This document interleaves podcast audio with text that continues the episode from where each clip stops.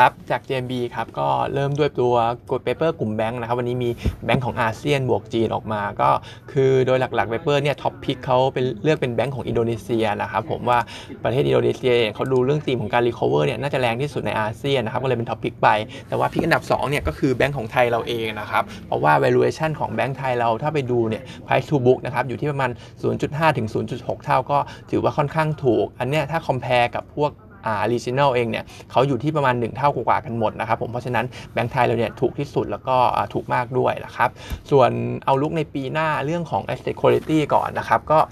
การตั้ง credit cost เนี่ยหลาย ๆ แบงก์ก็คงจะแต่งตั้งกันสูงกว่าเลเวลปกติอยู่เหมือนเดิม แต่ว่าเรื่องของ NPL เนี่ยมองว่า concern น่าจะน้อยลงเยอะนะครับผมเพราะว่าเมื่อเช้าเองเนี่ยทาง K-Bank เขามีการลงหนังสือพิมพ์นะครับว่า 80%ของคนที่พักชำระหนี้อยู่เนี่ยเริ่มกลับมาจ่ายได้เป็นปกติแล้ว ส่วนอีก 20%ที่เหลือเนี่ยเขาก็มองว่าคนที่ตกเป็น NPL จริงๆเนี่ยค่อนข้างจะเปอร์เซ็นต์ค่อนข้างน้อยอยู่นะครับเพราะฉะนั้นตัวเลข NPL เนี่ยไม่ได้เป็นห่วงเท่าไหร่ทีนี้ worst case ที่เรามองไว้ตอนแรกจากเดิมเรามองไว้ 15-20%นะครับผมแต่ว่าตอนนี้ worst case จริง ๆ ตัวเลข NPL เนี่ยเฉลี่ยปกติ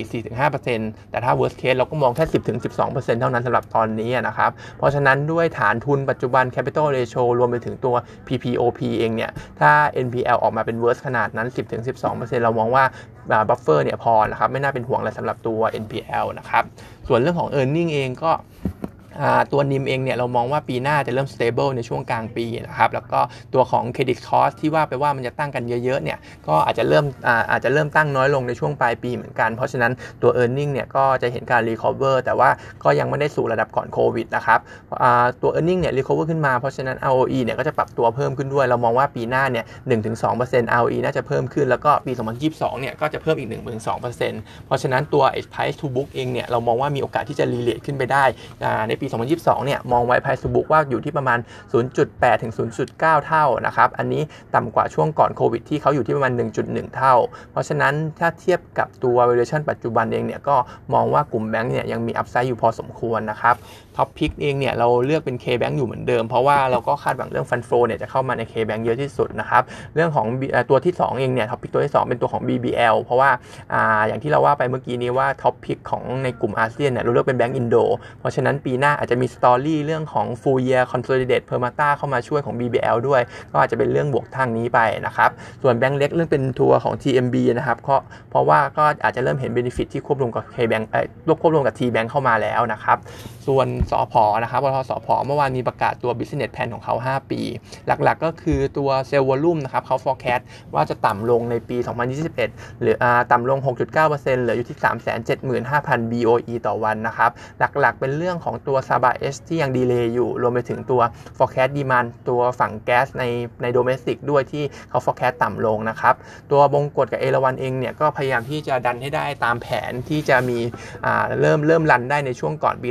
2022 แต่ว่าอันนี้มันจะมี downside นิดนึงก็คือเรื่องของเชฟรอนกับทางกรมเชื้อเพลิงเนี่ยเขายังตกลงกันไม่ได้ว่าใครจะเป็น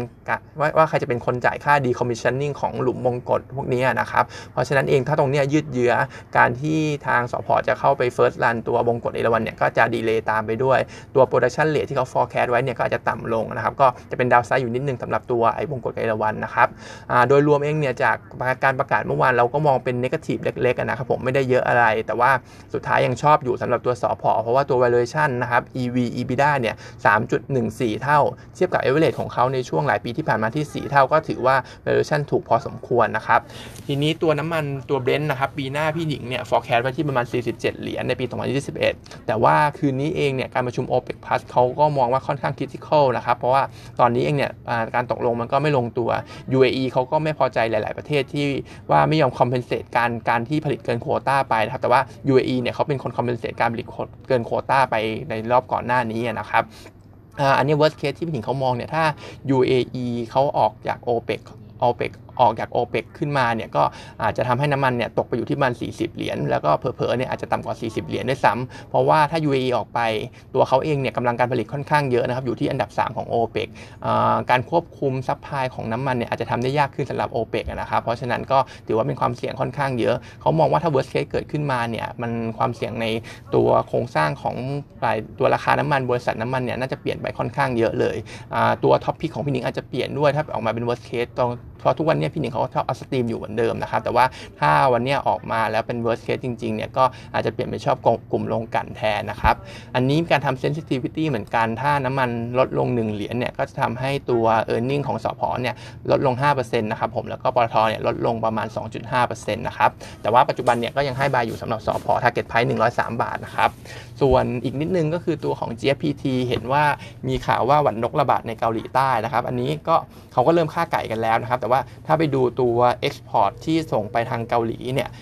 GPT ส่งออกไปแค่ประมาณ 1%เท่านั้น เพราะฉะนั้นก็อันนี้อาจจะช่วยเรื่องของ sentiment ที่เข้ามาต่อเนื่องจากการที่ญี่ปุ่นก่อนหนั้นเนี่ยที่อาทิตย์ที่แล้วเขาก็มีการฆ่าไก่ไปเยอะเหมือนกันสำหรับญี่ปุ่นหวัดนกระบาด แต่ว่าญี่ปุ่นเนี่ยค่อนข้างรุนแรงนะครับ แล้วก็ export ยอด export ของ GPT ไปญี่ปุ่นเนี่ยค่อนข้างเยอะด้วยประมาณ 24%อ่าเพราะฉะนั้นก็เป็น 2 เรื่องบวก sentiment นะครับก็ตัว GFPT เองเนี่ย quarter หนึ่งปีหน้าจะมี catalyst เรื่องของตัว capacity ส่วนเพิ่มเพิ่มเข้ามาด้วย เพราะว่าเขารีเวท renovate โรงงานที่ไฟไหม้เสร็จแล้วนะครับ แล้วก็อาจจะบวกเรื่องของ sentiment หวัดนกเข้าไปด้วยนะครับ เพราะว่าคิดว่าสุดท้ายแล้วเนี่ยออเดอร์ที่มาจากญี่ปุ่นเนี่ยน่าจะสูงขึ้นในช่วงของ quarter หนึ่ง quarter สองเพราะฉะนั้นเองเนี่ย target price ของ GFPT อยู่ที่ประมาณ 15.5 บาทนะครับเราก็แนะนำเป็น buy อยู่เหมือนเดิมนะครับวันนี้เท่านี้นะครับ